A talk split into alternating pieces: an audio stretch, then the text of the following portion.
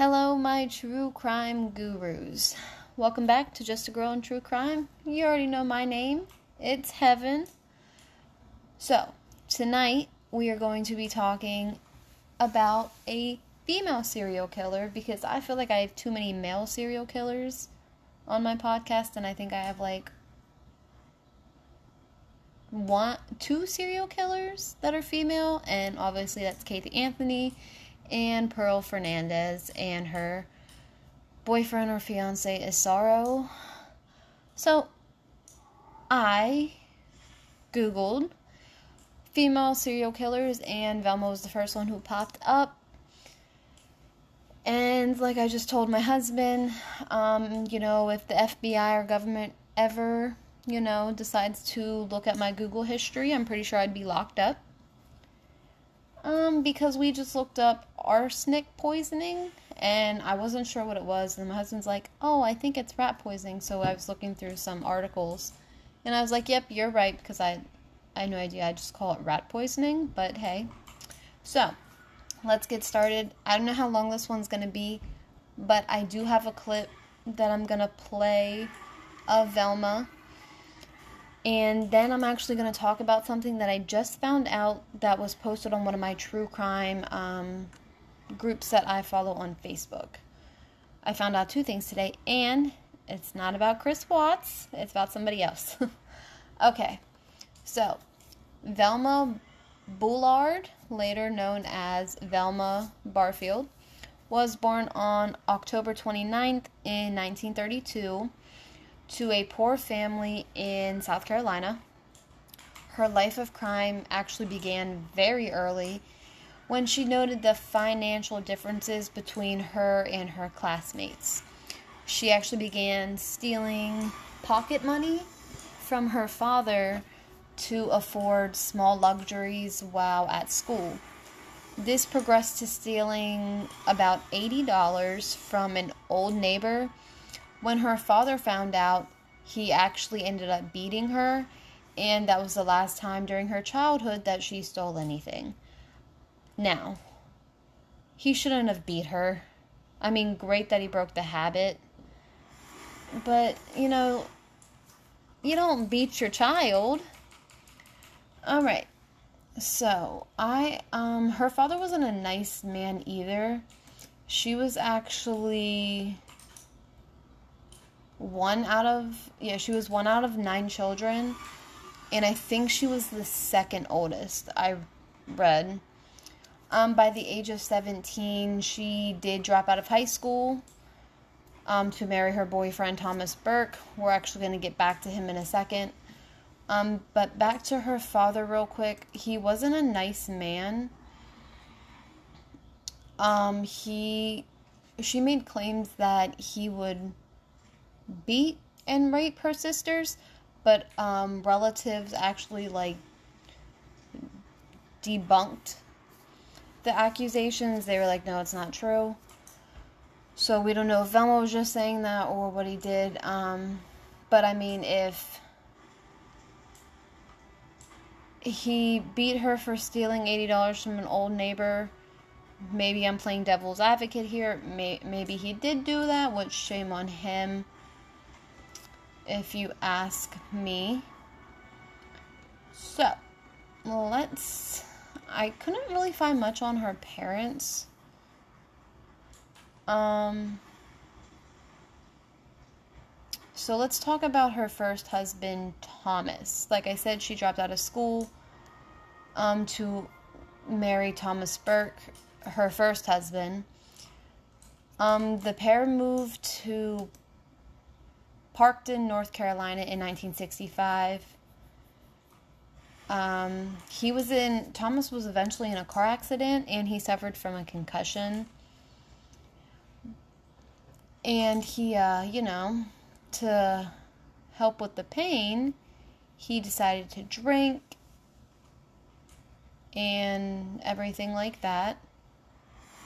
They had two kids. I don't know if I said that, I forget. They had a son and a daughter. Their son's name was Ronnie Burke, and oh man, I forget the daughter's name, and I just saw it. I think it was Kimberly. That's what I think it is, Kimberly. So, yeah, they shared two kids together. And she desperately, um, she married so young. She wanted to get away. She wanted to get away from her father.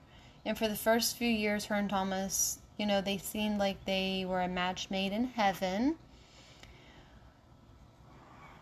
She was, de- like I said, she was de- desperately trying to get away from the home. She said she was tormented for years by her father. That looking from the outside in seemed to be be um, nothing more than a doting, loving man. But when the shades went down, Velma's father would actually break into the room of the daughter he called Daddy's girl.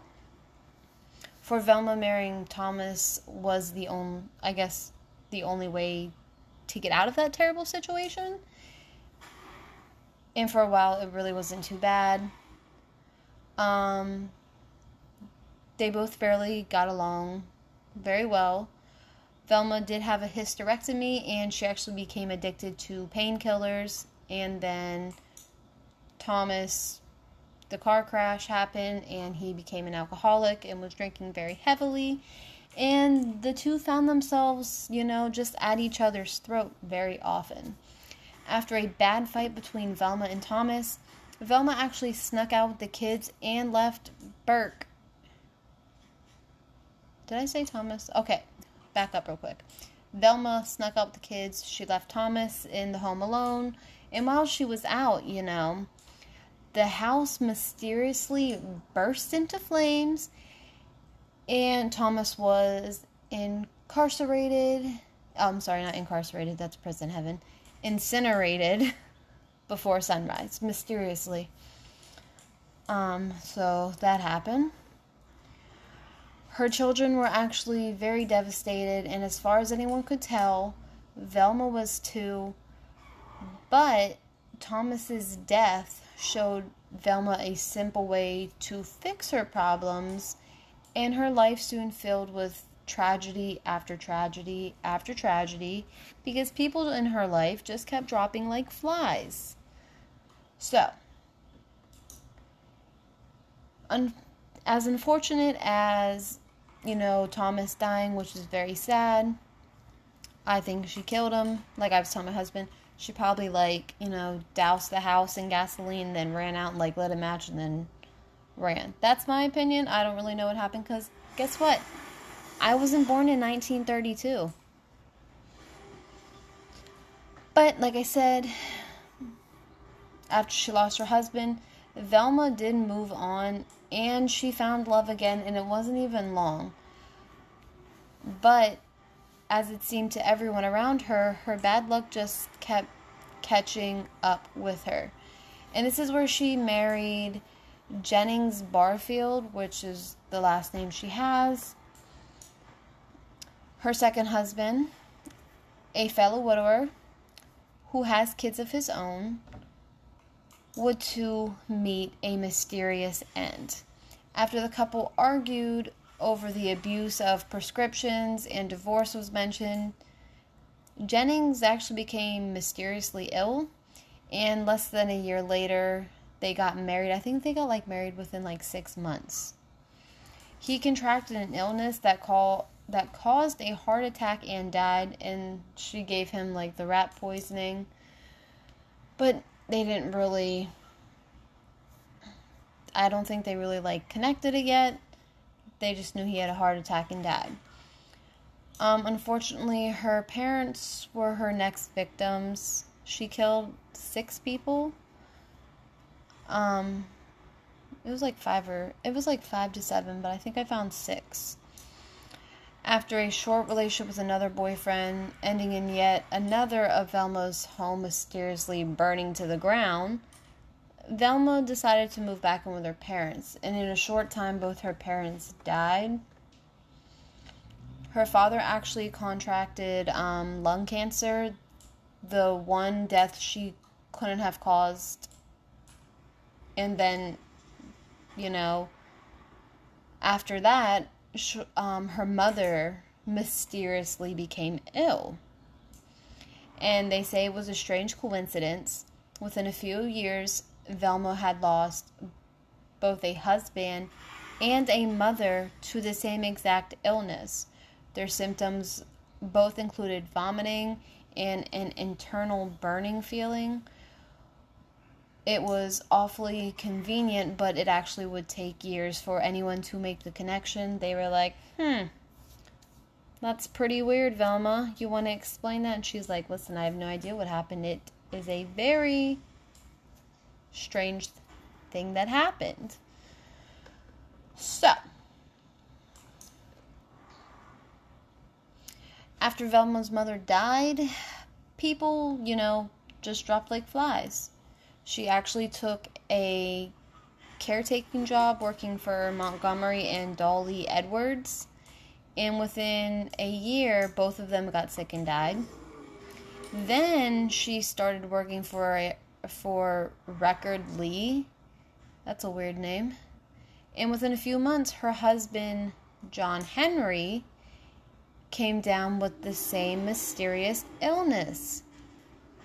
Her family still thought she was just a horrible, unlucky woman.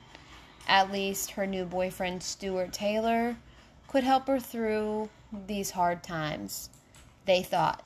And Stuart, if I could talk to you now, I would say please run as fast away as you can from Velma Barfield because she is bad news bear. She everyone around her dies. I mean, whew. Um, side note, real quick. Um, Velma was actually known as the Death Row Granny, and people called her Margie. What was it? Mama Margie, which is oh, that just makes my like skin boil for some reason. I don't know why. Okay, so we're gonna go back to her. Um, we're gonna go back a little bit to her mom, Lily. Like I said, she did die with the serious stomach issues. Her mom was actually rushed to the hospital and she was pronounced dead only two hours after being admitted. And the doctors were, were unable to diagnose Lily, um, Lily's fatal illness, and an autopsy wasn't performed. Velma over here in 1975, she actually served six months in prison for writing several bad checks and that is after her release from prison. That's how she secure, secured the job as a home health nurse for the elderly com- couple, um, Montgomery and Dolly. Um, like I said, Montgomery died, and a few weeks later, his wife died, developing that strange stomach virus. Uh, she was actually resigned to um, reassigned to care for a second elderly, couple, couple, John Henry and Record Lee. Record Lee died in June 1977, and his doctors diagnosed it as severe stomach virus. Which I mean, if you know, if these people were like had, it, oh man, what a time to grow up. All right so shortly after Stuart and um, Velma started, you know, being together, Velma moved in with him. And one day, Stuart began to complain about severe stomach pain. He was later admitted to the hospital and he was dead within a matter of days.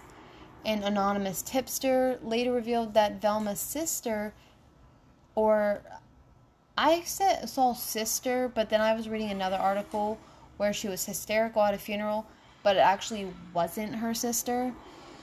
So, sister, not sister, whatever. They notified police that Velma had killed others in some similar ways that she had killed Stuart.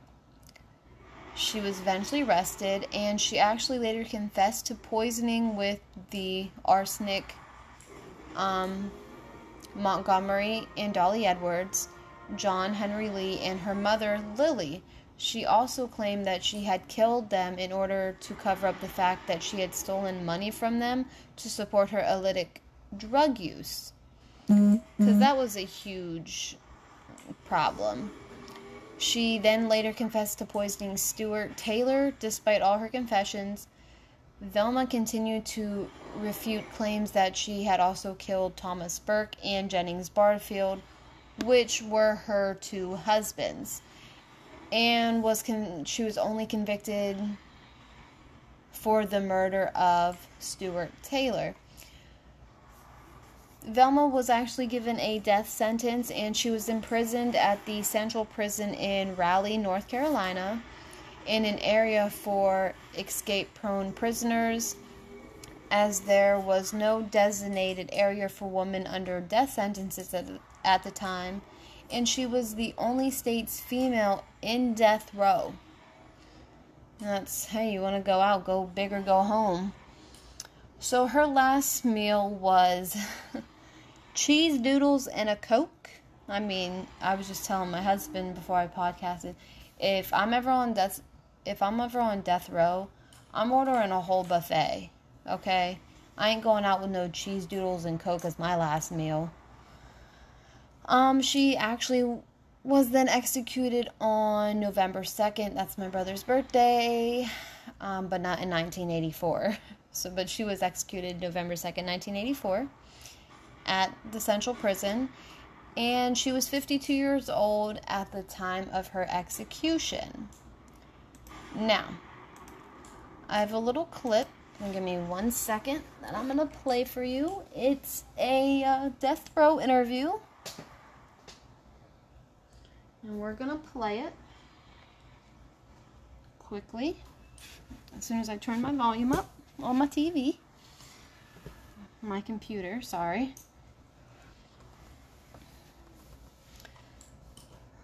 And there's a lot of like YouTube stuff you can watch on her and everything.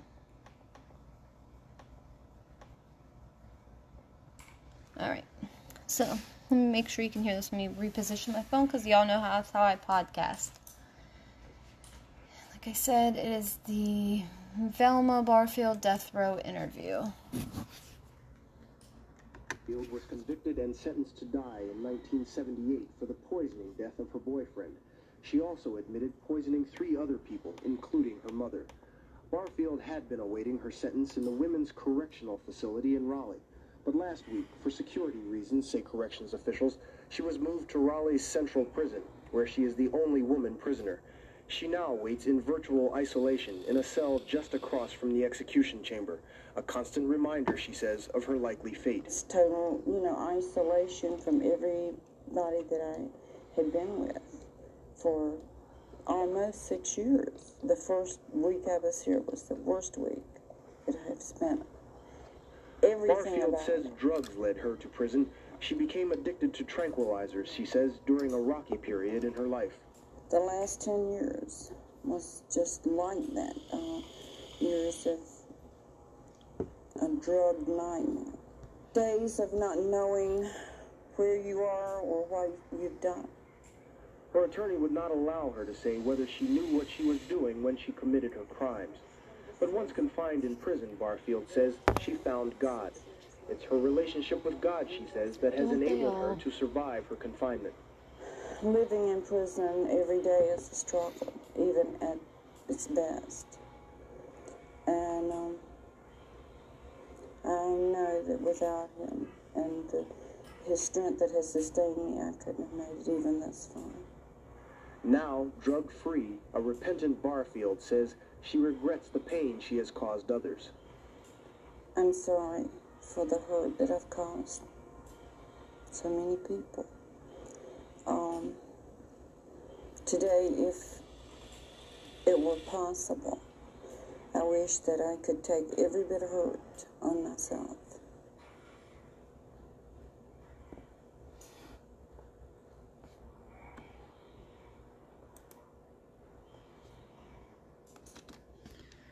All right, guys. So that was Velma's um con- death row interview.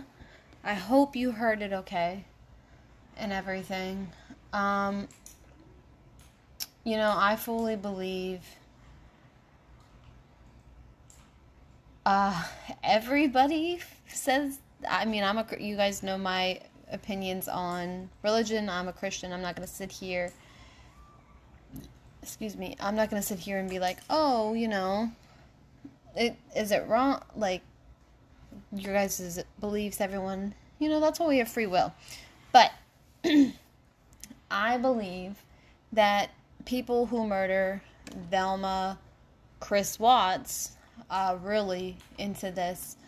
Um, you know, they all say, you know, I found God and stuff like that. And I'm like, okay, that might be so. But if she was a, you know, devoted Christian, um, she was a grandma. Um, her son, her son, um, said something like, "Why would the Lord?" Uh, I don't even have the article.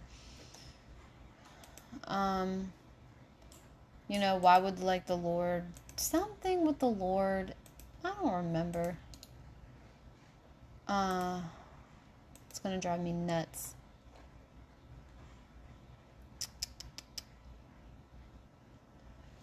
Something with the Lord. I don't even know. But I mean, they all say that they find God, you know, and do you actually really?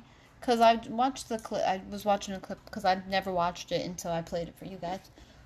She just doesn't seem remorseful, but she died at 2:15 a.m. and you know 15 minutes after she received the lethal injection of that a muscle relaxant um, it's called procuronium. I don't even know that's probably wrong. It's basically a muscle relaxant intended to stop her heart and her breathing. Um, witnesses to the execution said that Velma, who was convicted, you know, of killing Stewart, her fiance, was putting poison in his beer, died peacefully with no apparent suffering or pain, and she, you know, also confessed to the fatal poisoning of her mom and elderly people, even though she wasn't tried for those slayings.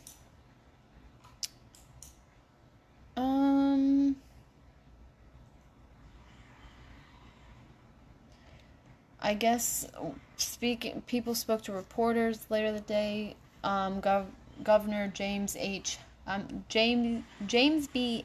Hunt Jr. of North Carolina strongly defended his his decision in September to deny clemency for Velma, and described it as the kind of tough decision he often has to make as governor. And you know, just a bunch of hoopla that he said. And guys, that, you know, that's really the short case of um, Velma Barfield.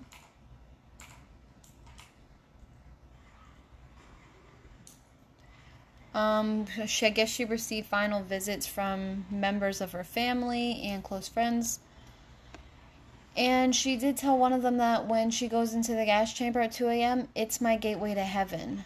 And honey, I don't think you're um I don't think you're going to heaven. Pretty sure you're going to hell, but that's my that's where I believe you should go, and I think you're going.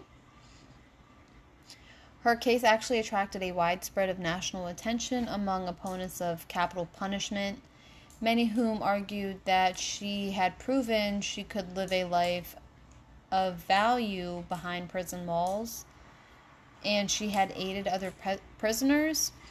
Like I said, she was described deeply religious and she was actually credited by some prison officials with furnishing support and counseling to many young many younger women inmates which I mean, you know, I'm sometimes at the gray area for the death penalty, but I believe that sometimes, you know, it needs to be done. Now, real quick, um, I've been keeping an eye on, you know, the Brian um launder is it laundry? Not laundry, Landry or whatever. I've been keeping an eye on his case. Um, but that's not what I want to talk about. We can talk about it real quick though. Um, you know, like Dog the Bounty Hunter, how he's like helping. He says he's very from last thing I read, he's very close to um finding where he live like where he's been at and he believes he's um like in like the wilderness and whatever. And i think he found a campsite and they say he's done more like he's came up with more evidence than the fbi has. So good on dog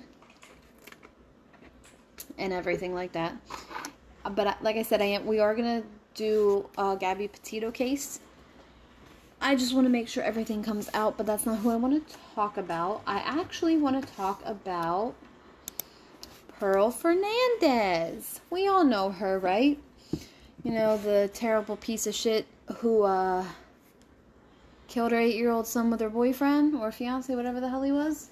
Well, I did not know this because I wanted to put this case in, you know, the back of my head. But I was on, like I said, one of my true crime pop Facebook groups, not podcasts and um, I found out some pretty intri- pretty good information. So apparently in June June second, two thousand twenty one, Pearl um, asked to be resentenced, and a judge actually denied her request, which is great. Uh, let me see if I can find why she was why she wanted to be resentenced. I was reading it when I got off. Um.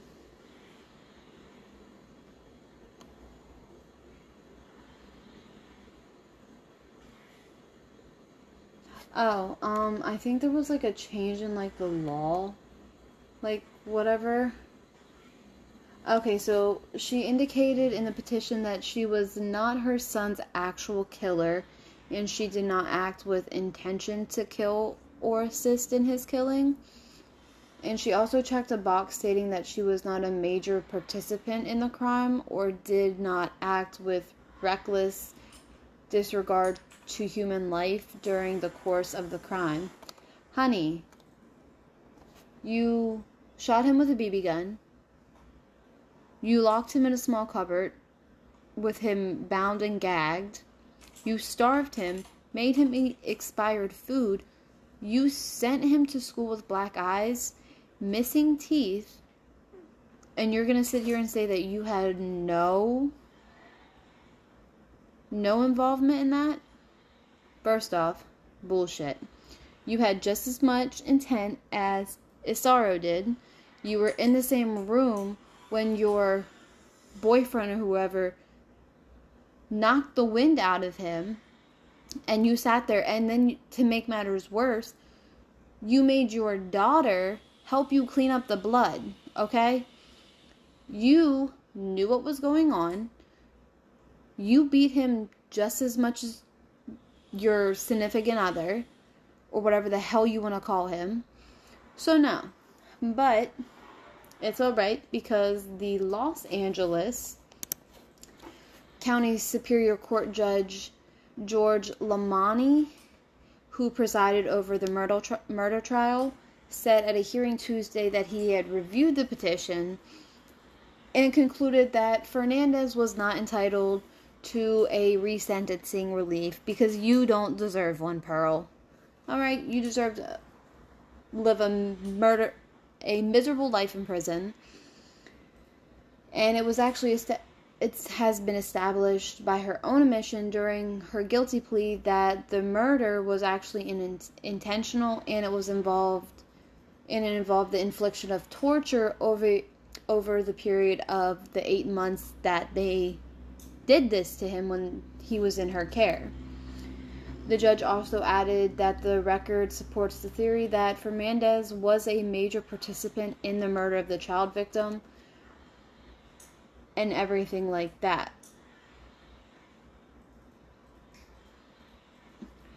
The district attorney who prosecuted the case opposed, you know, Fernandez's request saying evidence in a law weight and the law weighted against her. So, you know, he died from blunt force trauma. and child abuse over a long period of time. And the district attorney cited, he was citing the medical examiner's report. His body was literally covered from head to toe in bruises, fresh bruises, old bruises. It's a very sickening case. Um, if you do want to listen to that, I have three parts on that case. There's also a doc series on it where you can watch. Um, I don't rec- recommend it. It was very horrific and stuff like that. But evidence wise, Pearl tortured and killed Gabriel, and both her and Isauro did that, and they are both equally um, capable for that. They need to be held, held accountable. I guess Jonathan Hatami wrote on Twitter on June 1st when a child was murdered. The family is still tied to that child. It doesn't matter the age when the child is murdered, it doesn't matter how long ago the crime happened. Their souls are tied forever. That's love of family. Which uh, it's super sad, but I do have an upside to this what I'm about to tell you because I believe she deserved it. Um, so let me find it. So, all right. So, a former cellmate who shared, you know, the cell with the mother, Pearl Fernandez, you know, the cellmate said that she would be woken up to Pearl screaming in the middle of the night and yelling. Now, we all are probably thinking the same thing. Good. She really needs to remember what she did and she never needs to forget it. Just like Chris Watts. She definitely deserves that. Um, another former cellmate I'm sorry, the same former cellmate continues to say that um, in prison, Pearl actually walks with her head held high and seems that she has no remorse for anything that she did. And she'd also steal from other inmates. Bitch, if you get stabbed, then that's your fault. Here's the big thing though, okay? Pearl actually hid her actual case, like of what it was. And from this person's research, who I got this stuff from, she would tell people that she was just in prison for a DUI. And in prison, obviously, you can't watch Netflix. So, no other inmates really know your story because they can only go off by what you say. But it was said that a correctional officer actually loved this, but it gets better. Correctional officers would actually mm-hmm. open the doors and say things to her. And one is stated that a CO opened the door and said, You sleep pretty well for killing your baby. Good on that. Someone give him a prize. And at that other at that point, the other inmates knew that she had killed her child. And it is stated, you know, in a women's prison, pretty sure with the men's as well, they do not tolerate baby killers and they don't tolerate rapists, pedophiles. Those are two things you don't do. You're just gonna look for an ass beat, an early life, death sentence type from that. So, the former cellmate this is this is great which i love. The former cellmate said that she was walking in to get her food and she was in line and then all of a sudden things got very crazy. Police were throwing smoke bombs and they were trying to break up this attack multiple women had jumped pearl fernandez during chow she stated it was hard to see through everything that was going on but there was blood spread even on the windows. The guards had everyone back to their cells while they cleaned up. It was a bloody attack. Um, not this cer- certain cellmate, but another cell, other cellmates have said that she was actually cut on the face with a top of a soup can lid um, around 10 times, and she was actually beaten with locks inside socks by multiple women. Hiya. That sounds painful, but I mean, obvious, honestly, you, uh, you deserve it. So, she, oh, she got cut with a tuna can. And she, I just saw this. She had hot coffee poured on her face. My husband just laughed. I mean, I mean, Pearl, that sucks, but you deserve it. like, you fully deserve that. You murdered your baby. Um, she also got spit on.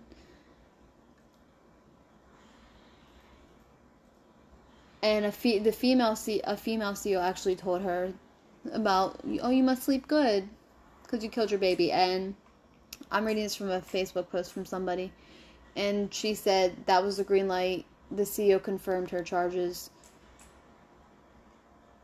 Uh, doors popped open and she got beat the fuck up.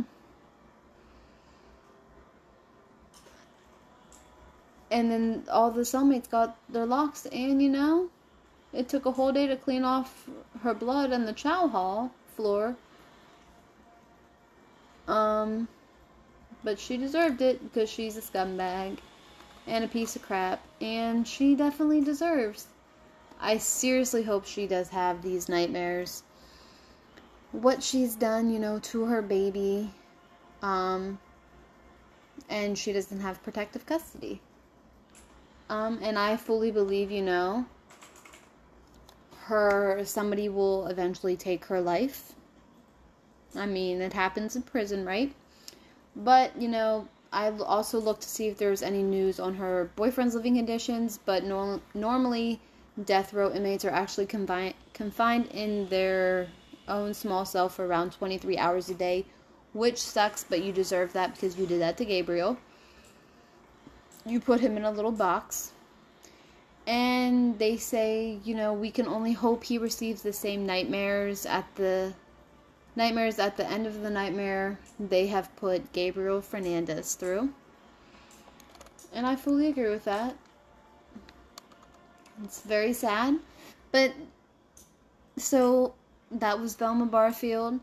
That's the stuff that happened to Pearl Fernandez um, in prison, you know, with her trying to get her sentence like reduced or whatever or resentenced. No, Pearl, you stay in there.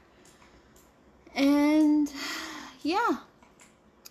Um, I hope you guys enjoyed this episode. You can send me a Gmail at uh, just a girl in true crime at gmail.com. You can follow the Facebook group at just a girl in true crime. You can follow me on Instagram at Just a Girl in True Crime. You can also leave me questions and I we can interact while we're on the podcast and I can, you know, answer your question while we record. Um, if you want to subscribe, there's a link in my description. Uh, like a link you can actually donate or like it's called like um, distribution. I think the one low one is 99 cents and the highest is like 4.99. I don't pick them prices. That's what Anchor does. But thank you guys for all your support. Let's keep growing. Let's keep sharing. Without you, this podcast would not happen. And well, I'm gonna upload Saturday. Um, since it's going to be October tomorrow, uh, we're going to hop into some Halloween murders, some spooky Halloween games, and stuff like that. And I hope you guys have a great day, a great night, wherever you are. Um, spread love, not hate. Bye, guys.